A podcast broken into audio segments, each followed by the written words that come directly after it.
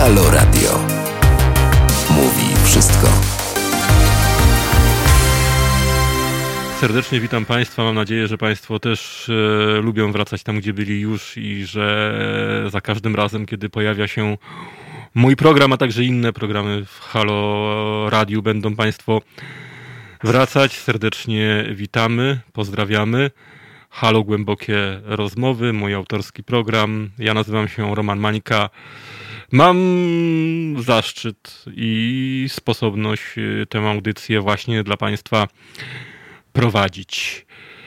Tak jak już zapowiadałem na y, moim profilu mm, facebookowym, dzisiaj y, zajmiemy się również analizą mediów, funkcjonowania mediów, tym, co określa się często mianem przestrzeni publicznej albo e, debaty publicznej. Tym, co jest niezmiernie ważne dla demokracji, właściwie jest jednym z fundamentów demokracji, jedną z takich najważniejszych podstaw, rudymentów e, demokracji i co też ulega wielorakim e, dysfunkcjom, o czym się zresztą bardzo wiele w Polsce ostatnimi czasy mówi. E, poprzednio w e, moim programie rozpoczęliśmy e, tę dyskusję, tą analizę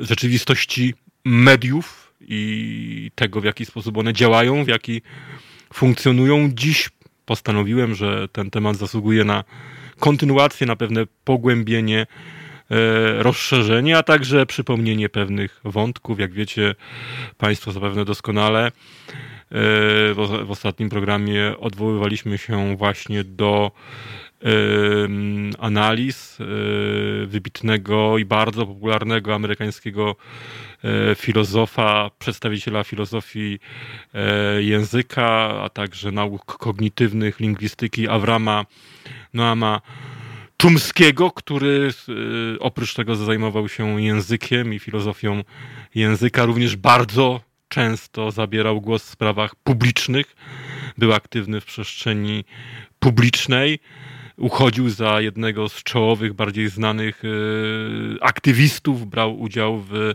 wielu rozmaitych mobilizacjach społecznych, protestach i tak ale także wypowiadał się na, na tematy polityczna, także na tematy mediów, bo no, wiadomo, to jest bardzo mocno powiązane i nawzajem się te porządki przenikają. Świat języka siłą rzeczy jest związany ze światem mediów, ponieważ media opierają się na komunikacji, a więc używają języka. Narzędziem, e, którego używa się w mediach jest język. Komunikacja opiera się na E, języku. Wydaje się to takie banalne stwierdzenie, a to jest jednocześnie niesamowicie e, głębokie. To można odwoływać do biologii, do różnych innych e, kondygnacji ludzkiej rzeczywistości i istnienia człowieka. A więc tutaj może zaczniemy od właśnie Czumskiego i do niego się odwołamy. Y, ponieważ dzisiaj będziemy mówili o mediach, ale również o degeneracji demokracji, a więc y, spróbujemy uchwycić ten punkt, dlaczego demokracja dzisiaj się degeneruje, mm, dlaczego dochodzi do jej redukcji, dlaczego, jak niektórzy y, używają tego słowa w takiej figurze kolokwialnej, demokracja gnije, dlaczego się psuje, rdzewieje to, to wszystko będzie tutaj się nawzajem y, przenikało. Y, Czumski można powiedzieć, że odwrócił pogląd Tomasa Hobbesa. Jak Państwo wiecie, Thomas Hobbes, jeden z twórców liberalizmu, jeden z klasyków filozofii liberalnej, a także teorii umowy społecznej. Mm, wychodził z założenia, że człowiek jest zły. Homo homini lupus, czyli e, człowiek człowiekowi jest wilkiem. Tak uważa, uważał chłop, Hobbes. E, człowiek jest e, w stanie spontanicznym, w stanie naturalnym zły jest nastawiony agresywnie do otoczenia, jest, można powiedzieć, ciągle w stanie wojny, dlatego należy go za pomocą różnych instrumentów, w tym przede wszystkim prawa, ale także zasad, ograniczać, żeby powściągnąć, okiełznać te jego złe skłonności, tę złą e, naturę. No i stąd rozmaite ograniczenia właśnie nad państwo liberalne, o czym wielu nie chce pamiętać, yy, używając czy, czy stosując yy, pojęcia liberalnego do yy, jak gdyby takiej nieograniczonej wolności, polega właśnie na czymś przeciwnym, na ograniczeniach. Żeby obronić wolność, to jest jak gdyby główne założenie wynikające z poglądów Hobbesa, żeby obronić wolność, trzeba jednocześnie ją ograniczać. Trzeba ograniczać wolność jednostkową, żeby zabezpieczyć wolność innych ludzi, żeby osiągnąć pewne społeczne dobro, społeczny ład, społeczną równowagę. No i to był ten punkt wyjścia Tomasa Hobbesa, a więc człowiek jest zły. Yy, Avram Noam Chomsky właściwie można powiedzieć, że stawiał tezę zupełnie odwrotną. Jego zdaniem człowiek jest dobry. Człowiek kierowany jest przez dobre skłonności i dobre impulsy. Mm, jeżeli ludzie są w stanie e, żyć w e, warunkach pozwalających na egzystencję, to są z natury dobrzy są kierowani przez dobre bodźce e, i posiadają skłonność do zachowań racjonalnych. Ale jednak, jak stwierdza Czumski, e, nie są dobrzy, gdyż e, w społeczeństwie istnieją pewne nierównowagi i pewne jednostki, czy pewni ludzie, pewne grupy posiadające przewagę, mające większy wpływ na rzeczywistość niż pozostali, mający również swoje własne cele, swoje własne interesy, yy, swoje własne oczekiwania, którzy starają się właśnie naginać umysły innych, którzy próbują yy, dyktować warunki, w których nie zachodzi społeczna równowaga, równowaga tylko nierównowaga, i w których przewagę zyskują złe działania, złe praktyki. Przepraszam bardzo. I stąd właśnie bierze się y, całe zło, że zdaniem Czumskiego ludzie, którzy w warunkach naturalnych posiadają skłonność do bycia dobrymi, na skutek działania licznych e, środowisk, grup interesu, e, oligarchów, ludzi wpływowych, możnych ludzi są naginani. Ich umysły, ich świadomość jest naginana do działań złych. E, wszystko polega na tym, że mm, ludzie, którzy mogliby działać w sposób racjonalny, nakłaniani, naginani są do działań irracjonalnych, bo to służy e, interesom określonych jednostek, ośrodków, środowisk, określonych e, grup. No i jak to twierdził Czumski, ale nie tylko on, za chwilę o tym powiem również inni filozofowie, polityki i socjologowie, e, w ten sposób społeczeństwo zostało obezwładnione. Mm, ten ten pogląd, że społeczeństwo zostało obezwładnione, on jest y, odnajdowany w różnych innych myślach. Y, inny żyjący jeszcze filozof niemiecki i socjolog Jurgen Habermas y, używa terminu otumanieni. Twierdzi, że ludzie zostali otumanieni i w związku z tym e, nie są w stanie działać racjonalnie, nie są w stanie podejmować działań pożądanych, które służyłyby całemu społeczeństwu i e, wspólnemu e, dobru. Podobne stanowisko, jakie, jakie wyrażał Czumski, odnajdziemy w filozofii w różnych miejscach i e, odnajdziemy u Foucault, który zajmował się właśnie systemami władzy, m, opisując e, ewolucję władzy od tych form e, e, średniowiecznych, dawnych do nowoczesnych, czyli twierdząc, że kiedyś władza opierała się na bezpośrednim przymusie fizycznym, a dzisiaj władza opiera się na przewadze w zakresie wiedzy. Ten atut, który dzisiaj władza posiada, to jest właśnie wiedza, i poprzez wiedzę, poprzez swoją przewagę w dziedzinie wiedzy, często dokonuje przemocy już nie fizycznej, a przemocy na przykład symbolicznej przemocy, która jest e, wywierana przez język, przez kulturę i tak dalej, i tak dalej, i tak dalej. A więc e, wbrew temu, co się mówi, jak gdyby z tych koncepcji, które tutaj przybliżyłem, wynikała taka teza, iż e, nie żyjemy w czasie, wcale w czasach racjonalnych.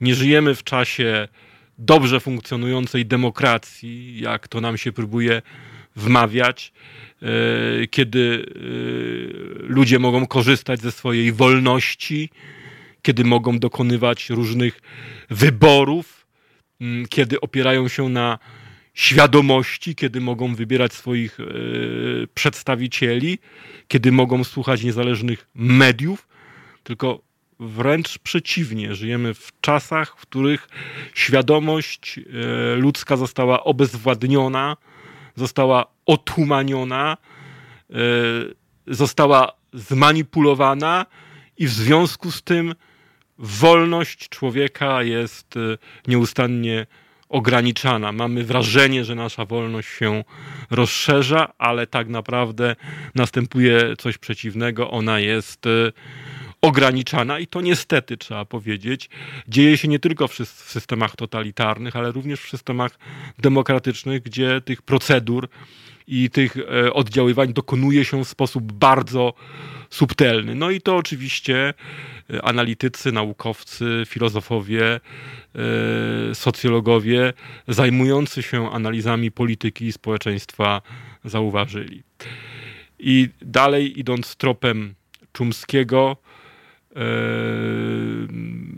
można zauważyć, że on stwierdza, iż dzisiaj tym, czy w ogóle jego takie główne założenie, jedno z głównych założeń jest takie, że polityka stała się marketingowa. Polityka, i to też jest tu zbieżne z tym, co twierdził Habermas, bo Habermas e, jedną z dysfunkcji demokracji widział w procesie pewnego y, przechwycenia narzędzi, które były stosowane w gospodarce, a mówiąc konkretnie w handlu i służyły y, kształtowaniu konsumentów, kształtowaniu społeczeństwa konsumpcyjnego, przechwycenia tych narzędzi do sfery polityki i wykorzystywania ich y, w polityce. I tak jak marketing służy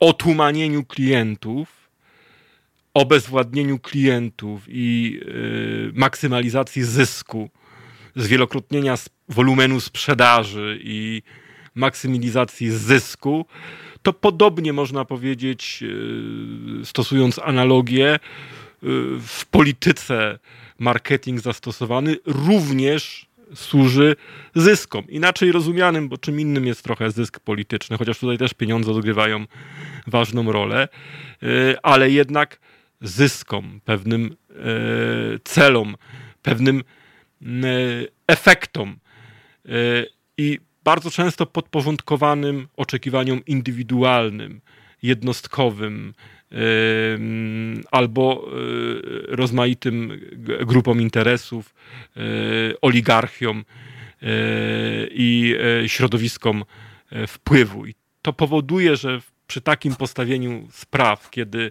polityka stała się marketingowa, i kiedy również dla polityka istotny jest zysk, ale nie w rozumieniu dobra wspólnego, tylko w rozumieniu własnych oczekiwań czy własnych pragnień, to podeptany zostaje interes większości, interes jednostek. Tak jak Czumski stwierdza, ludzie stają się towarem, ludzie stają się produktami, które, którymi się handluje, które można e, sprzedawać, które wykorzystuje się do różnego rodzaju operacji, różnego rodzaju działań, które podporządkowane są celom partykularnym, czy stosując tu określenie Jurgena Habermasa, technikom instrumentalnym, ale to nie są techniki racjonalne. Techniki instrumentalne są nakierowane na określony cel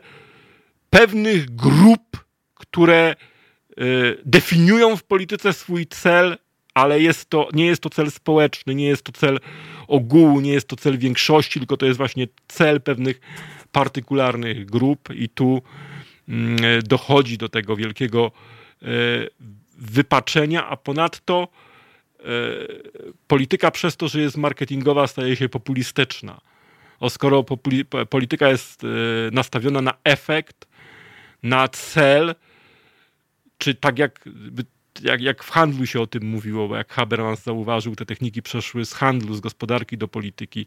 Tak jak w handlu ważny jest wolumen sprzedaży, wielkość sprzedaży, tak w polityce ważna jest wielkość poparcia, wolumen popularności, można powiedzieć, wielkość popularności, ale to czyni właśnie e,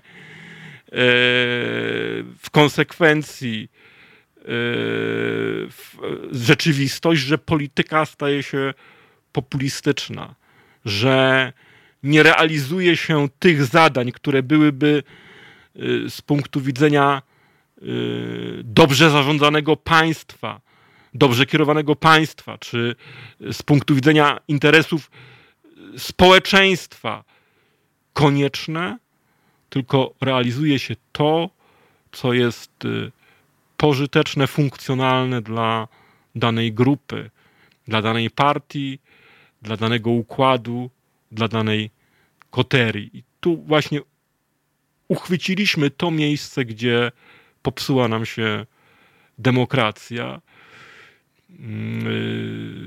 tak jak Habermas powiedział, y, nastąpiło to poprzez y, zastosowanie technik instrumentalnych w miejsce rzeczywistości racjonalnej, w miejsce tego, co on nazywa komunikacją racjonalną. I również Jürgen Habermas przedstawił ewolucję która zaszła w dziejach świata. On to nazwał ją tą ewolucję od, e, od kultury reprezentacyjnej. Żeby tutaj e, dobrze zdefiniować, co to znaczy kultura reprezentacyjna, no to jest taka kultura, która istniała na przykład w Wersalu, która polegała na rzeczywistości, w której był jeden mówca, funkcję tę, tą pełnił monarcha, król, ewentualnie cesarz i dwór, który go y, w jego retoryce, y, w jego y, centralnej, głównej pozycji wspierał. No i poddani, którzy mogli co najwyżej tych przekazów, tej komunikacji słuchać. Nie było dyskusji, nie było debaty publicznej, tylko jedna osoba, król, z pozycji przywódcy z, po, z pozycji monarchy yy, ustalał, co jest konieczne, ustalał, co będzie realizowane i narzucał warunki gry. No i Habermas stwierdził, że dzięki właśnie oświeceniu, dzięki temu, że zaczęła kształtować się tak zwana świadomość literacka, dzięki temu, że coraz więcej żeśmy czytali, dzięki temu, że zdobywaliśmy coraz więcej wiedzy, E, zaczęła kształtować się tak zwana e, kultura deliberatywna, czyli oparta na dyskusji, generalnie na rozmowie, na debacie, na wymianie poglądów, na swobodnej wymianie poglądów, gdzie opinia publiczna w sposób e, intersubiektywny poprzez własne relacje potrafiła być jednocześnie e, trybunałem dokonującym mądrych osądów, mądrych wyroków i dobrych, mądrych, racjonalnych decyzji. To przejście od kultury e, reprezentacyjnej, którą umiejscawia monarcha, króla, więc jeden mówca, do kultury deliberatywnej, e, dość klasycznej dla oświecenia, kiedy ona zaczęła się właśnie wtedy e, kształtować, było pozytywnym rysem w historii, jak to opisuje Habermas, ale nieszczęście polega na tym, że e, my w, pod koniec XIX i przez cały XX wiek i aż do wieku XXI dynamicznie powracamy do kultury reprezentacyjnej, to znaczy do rzeczywistości, w której Znów jest jeden mówca. Przemawia znów jedna osoba. Znów jest jeden przywódca. Nie ma debaty. Debata została unieważniona. To również amerykański socjolog Charles Mills stwierdził, że debata publiczna została przesunięta na czysto formalny poziom. Nie ma debaty. Co najwyżej, jak to ktoś żartobliwie w, w, Polsce mówi przy e, okazji różnych wyborów, jest debata o debacie, ale takiej prawdziwej debaty politycznej dzisiaj nie ma. To jest e, odprysk czy korelacja tego, co się dzieje w świecie. W świecie również brakuje takiej prawdziwej, racjonalnej debaty publicznej. E, I, no i to właśnie słusznie Habermas zdefiniował, że powracamy znów do kultury reprezentacyjnej, w której jest jeden przywódca. Popatrzcie, no nie, nie musimy szukać daleko przykładów. Popatrzcie na polskie partie polityczne. Przecież tam oprócz tej pierwszej osoby, oprócz przywódcy, oprócz, jak niektórzy mówią, monarchy, nikogo nie ma. PiS? Kto, kto jest w PiS? Kto rządzi? Jarosław Kaczyński. Kto, kto się wypowiada na kongresie? Czy ktoś widział, żeby ktoś jeszcze mówił? No może tam y, wypowie się premier Morawiecki czasem, ale to już w tle. Albo Beata Szydło, albo, albo, albo jeszcze ktoś. Ale tym głównym mówcą jest y, Jarosław Kaczyński. Y, gdy kiedyś, wiele lat temu, zapytałem jednego z działaczy przed kongresem Porozumienia Centrum jeszcze, kiedy ta partia istniała, kto będzie rywalem Kaczyńskiego w wyborach, to on się na mnie obruszył. Mówi, coś pan zwariował? Nikogo nie będzie, mówi. Kaczyński zostanie wybrany. A więc w PiSie mamy Kaczyńskiego. W Platformie tylko i wyłącznie Donald Tusk. Nie dopuszczono do żadnych wyborów, kiedy zrezygnował Borys Budka, do demokratycznych wyborów w Platformie, gdzie delegaci mieliby możliwość wyboru przewodniczącego, tak jakby demokracja nakazywała. Tylko e, z góry Y, dokonano fortelów, zmuszono y, Ewę Kopacz do rezygnacji z funkcji wiceprzewodniczącej. W jej miejsce wszedł Tusk, a jako, że był najstarszym wiekiem wiceprzewodniczącym, to został, został po rezygnacji Borysa Budki pełniącym funkcję przewodniczącego. No i dalej nic się o wyborach demokratycznych nie mówi. Y, pewnie zostaną przeprowadzone, gdy Donald Tusk będzie już y, y, pozycjonowany, gdy jego pozycja zostanie zbudowana. No to nie jest jednak takie zdrowe, demokratyczne podejście, jeżeli cała gra prowadzona jest pod jednego aktora, kiedy ten aktor jest pozycjonowany. E, niektórzy nawet nazywają Donalda Tuska królem, co ma, ma też pewne tutaj odniesienie do tego, co mówimy, czyli do tej kultury reprezentacyjnej.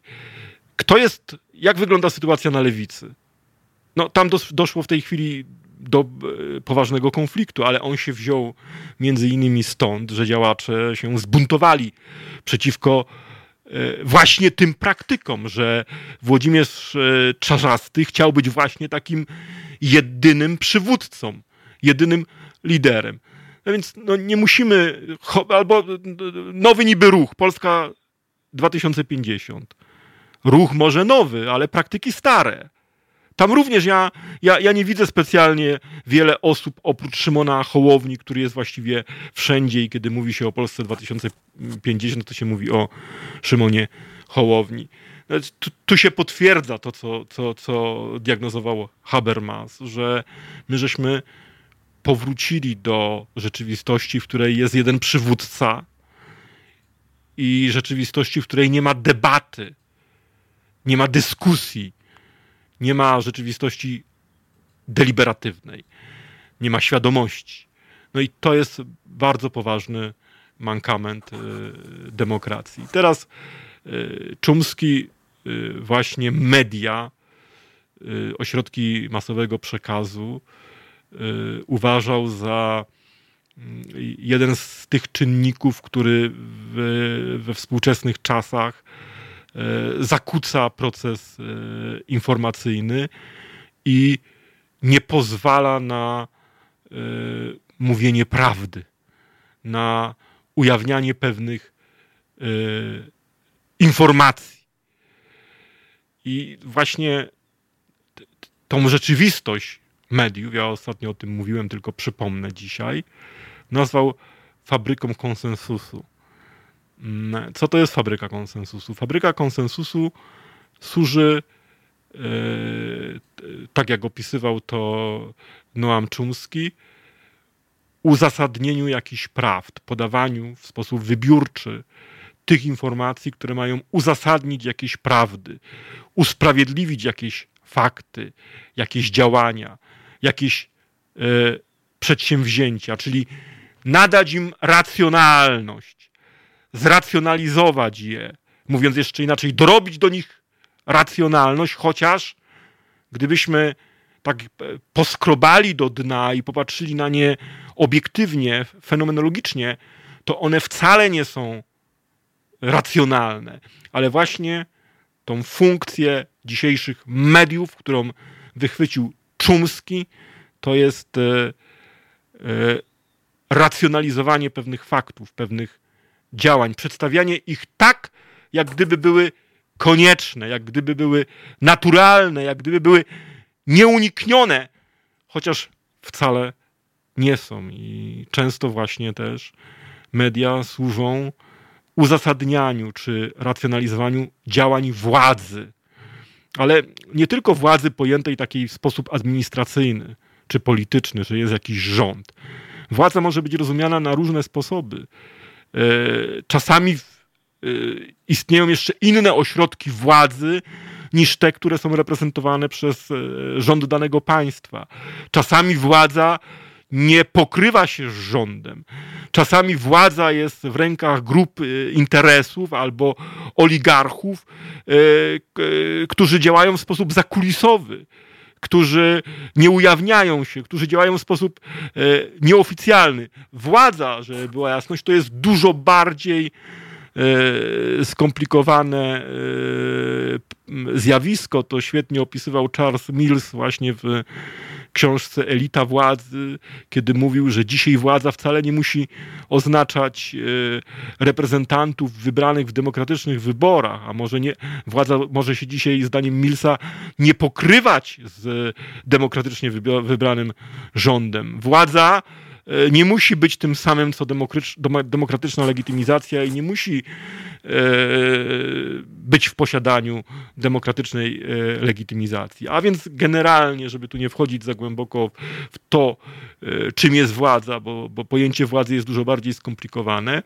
to generalnie e, media występują często, e, jak to opisywał Czumski, jako fabryka konsensusu, która ma zracjonalizować, uzasadnić, usprawiedliwić działania mediów. I to, to widzimy teraz, kiedy, kiedy mamy do czynienia z sytuacją, w której właściwie media publiczne są całkowicie funkcjonalne wobec obecnego rządu Prawa i Sprawiedliwości, kiedy e, uzasadniają wszystkie działania tego rządu, kiedy je usprawiedliwiają i ich bronią, kiedy właściwie media publiczne zostały przez rządzących skolonizowane. Ale to również widzieliśmy, bo to nie jest wcale sytuacja nowa w Polsce. To jest pewnym nadużyciem i, i, i fałszywym postawieniem spraw, jeżeli mówi się, że to jest sytuacja nowa. Również w czasach Platformy Obywatelskiej media odgrywały rolę fabryki konsensusu. Z tym, że e, Platforma Obywatelska robiła to w sposób bardziej subtelny. W czasach Platformy Obywatelskiej media publiczne, telewizja publiczna zostały właściwie wycofane, zostały schowane, nie pełniły aktywnej, dynamicznej roli w informowaniu.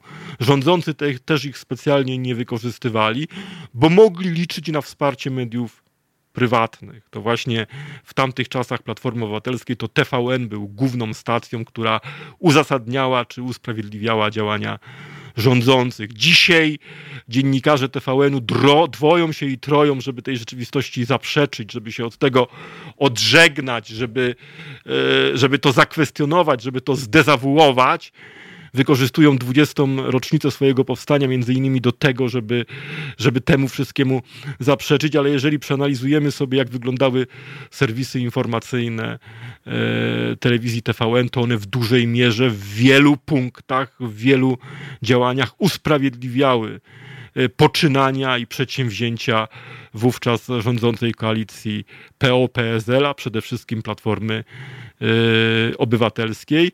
No i był, był, był tam produkowany konsensus. Był produkowany konsensus, yy, bo właściwie wszystkie media, krążył taki, taki nawet dowcip, że na każdym kanale TVN, właściwie telewizja publiczna podawała te same informacje, co TVN, czasami nawet kolejność była taka sama, więc nie było pluralizmu podstawowej e, rzeczy, jeżeli chodzi o wolność mediów i o e, demokrację. A więc Czumski e, diagnozuje media jako fabrykę konsensusu i tutaj ważne są te informacje, które się podaje w mediach, ale być może ważniejsze są jeszcze te informacje, których się nie podaje. I e, Chomsky właśnie wyróżnia pięć takich głównych filtrów, które powodują, które mają wpływ na to, jakie informacje się pojawiają, a jakie informacje się nie, po, nie pojawiają. A więc w jego analizach, z jego analiz wynika, że proces informacyjny jest wybiórczy, że procesem informacyjnym się manipuluje, że e, do informacji podchodzi się wybiórczo, e, a prawda niestety nie może stosować żadnych ograniczeń. Jeżeli dążymy do prawdy, e, to musimy przedstawiać wszystkie fakty, e, które są istotne, a nie tylko te, które nam się podobają, albo te, które służą określonym interesom, albo te, które są funkcjonalne. I jeżeli chodzi o te filtry, które Czumski wyróżnia, to jest ich pięć i są one na, na, następujące. Po pierwsze, właściciel tym takim podstawowym filtrem dzisiaj we wszystkich mediach jest układ właścicielski. Układ właścicielski, zgodnie z e,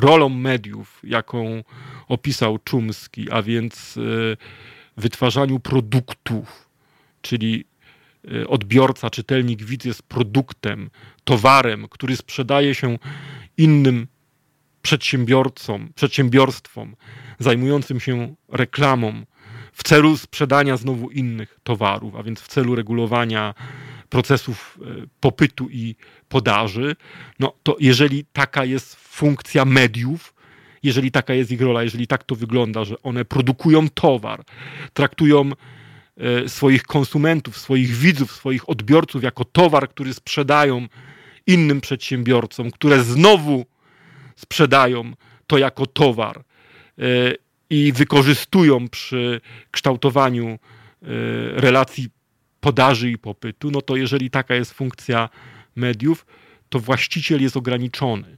To układ własnościowy zawsze będzie kierował się pewnymi preferencjami, interesami i starał się wpływać na proces informacji. No i tu już jest pierwszy e, filtr, który może powodować, że będzie następowała selekcja informacji, że fakty e, zostaną przedstawione w sposób e, wybiórczy, w sposób niepełny, w sposób nieprawdziwy. No to trochę tak jak twierdził Albert Einstein, że pół prawdy to całe kłamstwo. Jeżeli przedstawiamy pół prawdy albo nie całą prawdę, nie wszystkie fakty, to jest to prawda niepełna, a prawda niepełna jest kłamstwem. I ten pierwszy filtr to jest właśnie układ właścicielski, właściciel. E, drugi z filtrów to jest sposób finansowania, to są źródła finansowania. To, gdzie dane media sięgają po pieniądze. Jeżeli my czasami e, twierdzimy, że media publiczne służą rządowi, że e, zachowują się funkcjonalnie wobec danego rządu, danej władzy politycznej. Mm, ale to wcale, nie, to, to wcale nie muszą być tylko media publiczne, bo jeżeli źródłem finansowania danych mediów e, są pieniądze, które e, przeznaczane są na wykupowanie ogłoszeń, różnych ogłoszeń społecznych, czy ogłoszeń, które rząd musi zamieszczać w mediach prywatnych. Jeżeli rząd zamieszcza te ogłoszenia w mediach prywatnych, no to tu również e, dochodzi do poważnego wpływu i, i, i to działa jako, to, to działa filtrująco na, na media. To oddziaływuje w taki sposób, że zaczyna się traktować informacje e, wybiórczo. Dzisiaj to widzimy na linii rząd, media publiczne, bo do mediów publicznych trafiają ogromne pieniądze i e, i tutaj mamy właściwie podwójne filtrowanie, bo właścicielem mediów publicznych jest rząd, czy tak naprawdę to wszyscy obywatele, ale wiadomo, że tą funkcję reprezentuje i wykonuje rząd. I źródłem finansowania, czyli tym drugim filtrem jest również rząd. No ale y, w czasach Platformy Obywatelskiej wiemy, że wiele reklam, to było wyliczone na miliony, wiele ogłoszeń płynęło do TVN-u, do, do Gazety Wyborczej, do mediów prywatnych i, i, i źródłem finansowania również był rząd, również pieniądze pochodzące ze spółek, ze spółek Skarbu Państwa rządu trafiały do telewizji takich jak TVN, do Gazety Wyborczej, do, do mediów takich jak na przykład Na Temat, do Newsweeka, do innych mediów prywatnych, które określają się dzisiaj jako, jako wolne. No i to oczywiście mieści się w diagnozie Czumskiego, tego drugiego e, filtra e, związanego ze źródłem finansowania. Źródłem finansowania mediów prywatnych w czasach rządów Platformy Obywatelskiej również był rząd, co oczywiście ktoś może powiedzieć, że to nie miało wpływu, no ale jak się patrzyło na informacje przedstawiane wtedy w tych mediach, to, to no, trudno temu dać wiarę, że to nie miało wpływu, bo to, to były media jednak bardzo dla tego rządu e, przychylne. A więc to jest, to, to, to jest drugi z tych filtrów wymienianych przez e, e, Czumskiego. E, źródło finansowania. Oczywiście to może być jakaś e, wielka, potężna firma, to może być jakiś oligarcha albo zespół oligarchów, to może być jakaś grupa e, biznesowa, ale zawsze to jest postrzegane jako, jako czynnik filtrujący informacje, jako czynnik, który prowadzi do sytuacji, że proces informacyjny jest e, prowadzony w sposób wybiórczy. E, trzeci z filtrów wymienionych przez Czumskiego to są źródła informacji. A więc to, w jakich środowiskach w jakich obszarach, w jakich miejscach pozyskiwane są informacje, skąd je czerpiemy. Y, tu mo może również dochodzić do pewnych manipulacji i ograniczeń, zwłaszcza w takim negatywnym wymiarze, y, bo na przykład pewne źródła można świadomie pomijać, z pewnych źródeł można nie korzystać. Y, jest na przykład, powiedzmy, w danej sprawie człowiek, który mógłby coś ważnego powiedzieć, który ma do opisania jakąś istotną sytuację, ale jest świadomie pomijany, bo z góry zakłada się, iż wypowiedziałby w sposób niepasujący do tezy, jaką chce się postawić w e, procesie informacyjnym. Jak popatrzycie na to, jak się dobiera źródła informacji w TVP, to zauważycie Państwo, że tam właściwie każdy wypowiada się jednokierunkowo, jednowymiarowo. Jest teza postawiona w danej informacji i nie dobiera się do niej e, źródeł na zasadzie falsyfikacji, czyli, czyli na takiej zasadzie, żeby, żeby była debata w informacji, żeby te źródła były w pewnej opozycji, żeby się nawzajem znosiły, żeby to e, odbiorca widz, słuchacz, czytelnik mógł e, dojść do wniosku, które źródło jest bardziej wiarygodne, które jest bardziej obiektywne, które jest bardziej e, przekonywujące, ale te źródła informacji zestawia się w sposób jednostronny, jednowymiarowy. I podobnie jest w mediach y, prywatnych. Popatrzcie na telewizję TVN. Tam również, jak, jak są przedstawiane źródła informacji, to albo jednowymiarowo z tej samej strony, albo jedno ze źródeł jest y, przedstawione w sposób poważny, a drugie w, takiej, w takim zabarwieniu żartów, y, niepoważności, jakiejś ironii, drwin, jakichś niewerbalnych czasami oddziaływań i tak dalej, i tak. A więc filtrem może być również źródło informacji. I teraz pozostały nam jeszcze dwa elementy filtrujące, dwa filtry. To są E, jak to Czumski wymienia, e, to jest agregowanie interesów e, działających przeciwko pretensjom wobec określonych wiadomości czy określonej wiadomości. Czyli inaczej mówiąc, jest to ucisk wobec sprzeciwu dla polityki danego medium. A więc jeżeli ktoś krytykuje dane medium, dany proces informacyjny, daną politykę informacyjną, to nie uzyskuje merytorycznej, rzeczowej, relevantnej odpowiedzi, tylko jest zaatakowany. Natychmiast zostaje zaatakowany przez, przez to medium, pokazany jako ktoś niewiarygodny, albo ktoś śmieszny, albo niespełna zmysłu, albo mm, niepoważny, albo jakiś przestępca, albo, albo, albo ktoś, kto ma na, na koncie jakieś e, przewinienia jakieś niepożądane działania, co wcale nie ma związku z istotą sprawy, ale, ale media nie odpowiadają rzeczowo na krytykę, tylko odpowiadają agresywnie. Atakują tych ludzi, te ośrodki, e, te grupy, e, tych przedstawicieli, które poddają kształtowane przez nich procesy informacyjne krytyce. I to również no, wystarczy, że Państwo włączycie dzisiaj wiadomości w telewizji publicznej na pewno tam odnajdziecie takie informacje, gdzie ktoś będzie atakowany, bo poddał krytyce działalność mediów publicznych. Kiedy Rafał Trzaskowski w kampanii wyborczej zaczął krytykować telewizję publiczną, to natychmiast telewizja odpowiadała frontalnymi atakami. Podobnie będzie w TVN-ie i w innych mediach. A więc ten czwarty yy, filtr to jest właśnie agregowanie interesom, interesów przeciwko krytyce polityki stosowanej przez dane medium. I piąty, mm, piąty e, e, filtr to jest polaryzacja jest polaryzacja uczuć, polaryzacja emocji. No obserwujemy to dzisiaj w Polsce, nie tylko w Polsce, bo to jest bardziej uniwersalne i ma odniesienie do całego świata, ale, ale między innymi w Polsce to obserwujemy tą polaryzację, oddziaływanie poprzez strach media odwołują się do bardzo negatywnych emocji i starają się e, pokazać dwubiegunową rzeczywistość, czyli spolaryzować społeczeństwo, żeby pozyskać jedną grupę, strasząc ją grupą przeciwną. W uproszczeniu tak to wygląda. Jest to trochę bardziej skomplikowane, ale już goni nasz czas, także w uproszczeniu to w ten sposób wygląda.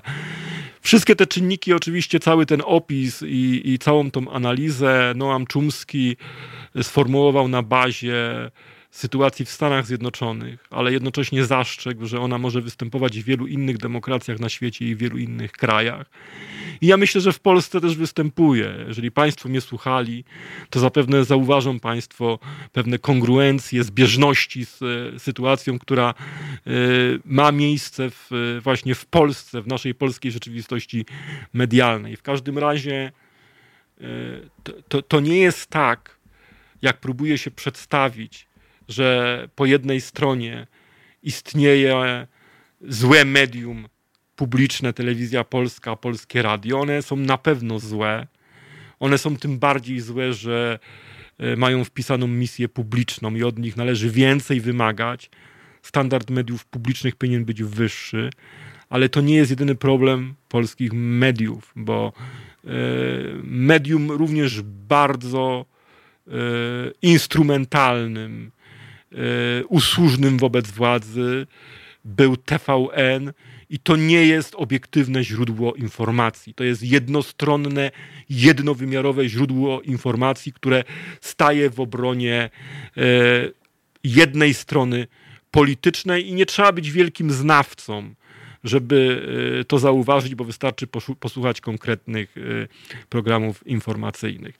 Ale to też nie jest tylko nasza polska rzeczywistość. Niestety media psują się na całym świecie I to wbrew temu, co się mówi, wynika stąd, że nie sprawdził się ten biznesowy charakter mediów, czyli mediów jako przedsiębiorstwa, czyli mediów, które mają konkurować i przez konkurencję dążyć do prawdy. Jeżeli, niestety, jeżeli prawda została e, uzależniona od interesów, to doszło do wielu wypaczeń, wielu degeneracji i nierównowaga w mediach i nierównowaga demokratyczna polega na tym, że określone środowiska i grupy, określone jednostki, oligarchowie mają dużo większy wpływ na media, na debatę publiczną, na przestrzeń publiczną niż, niż społeczeństwo. I to jest właśnie zasadniczy problem, że zepsuta była, została debata publiczna.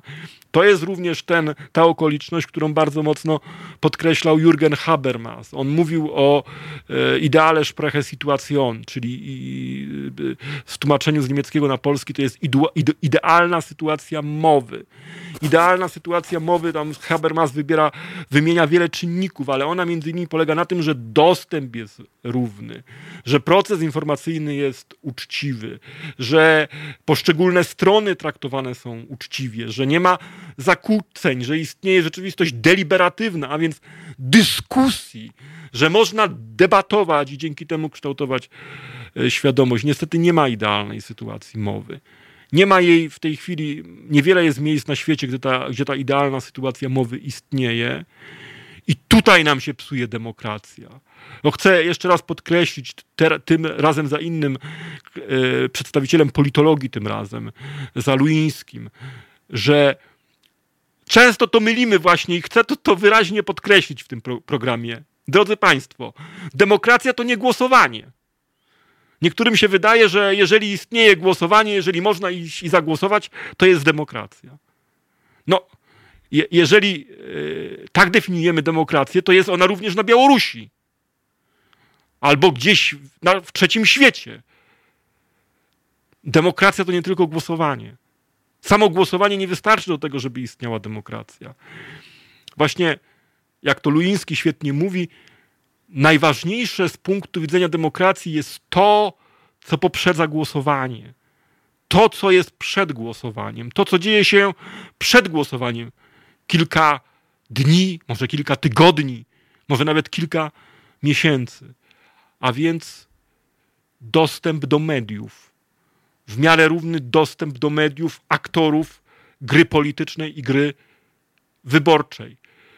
Możliwość zaistnienia debaty publicznej i dyskusji publicznej, deliberatywna rzeczywistość, dochodzenie w dyskusji do konsensusu, ale w zdrowej dyskusji, a nie poprzez prawdy i teorie narzucane przez media. Nie, nie w e, warunkach, kiedy media występują w roli manipulatorów, a często właśnie media występują w roli manipulatorów. Narzucają nam prawdy, narzucają nam pewne działania jako racjonalne, podczas gdy one wcale nie są racjonalne. A więc, jeżeli nie mamy mediów, wolnych, uczciwych mediów, jeżeli nie ma pluralizmu mediów, jeżeli nie ma deliberatywnej rzeczywistości w przestrzeni medialnej, to to nie można mówić o demokracji. Bo samo głosowanie nie konstytuuje demokracji. Samo głosowanie nie wystarczy do tego, żeby powiedzieć, że istnieje demokracja. Potrzebna jest przestrzeń publiczna i debata publiczna, i to jest najważniejsze. Dlatego w Atenach e, spotykano się, żeby przedyskutować ważne, ważne kwestie. To było odwołanie się właśnie do debaty, do dyskusji najważniejsza rzecz, bo już tu mi Sebastian pokazuje, że należy kończyć. Demokracja opiera się na słowie. Demokracja opiera się na mowie, na języku. Czasami nie zdajemy sobie sprawy, jak wielki, jak potężny jest język, jak ważny i kluczowy jest dla naszego życia społecznego, ale również politycznego. Język i rozmowa to jest podstawa demokracji. I do tego są media, żebyśmy rozmawiali, żeby kształtowana była nasza świadomość obywatelska, świadomość krytyczna i żebyśmy prowadzili debatę publiczną. E, nie o wszystkim mi się udało, jak zwykle powiedzieć, ale, ale myślę, że i dwie, trzy godziny by nie wystarczyło. Mam nadzieję, że jeszcze kiedyś będzie okazja do tego tematu powrócić i porozmawiać. Na dzisiaj to tyle. Serdecznie Państwu dziękuję i zapraszam na kolejne programy. Dziękuję również Sebastianowi za to, że nas e, realizował. Wspieraj niezależne Halo Radio, które mówi wszystko. www.halo.radio ukośnik SOS. Dziękujemy.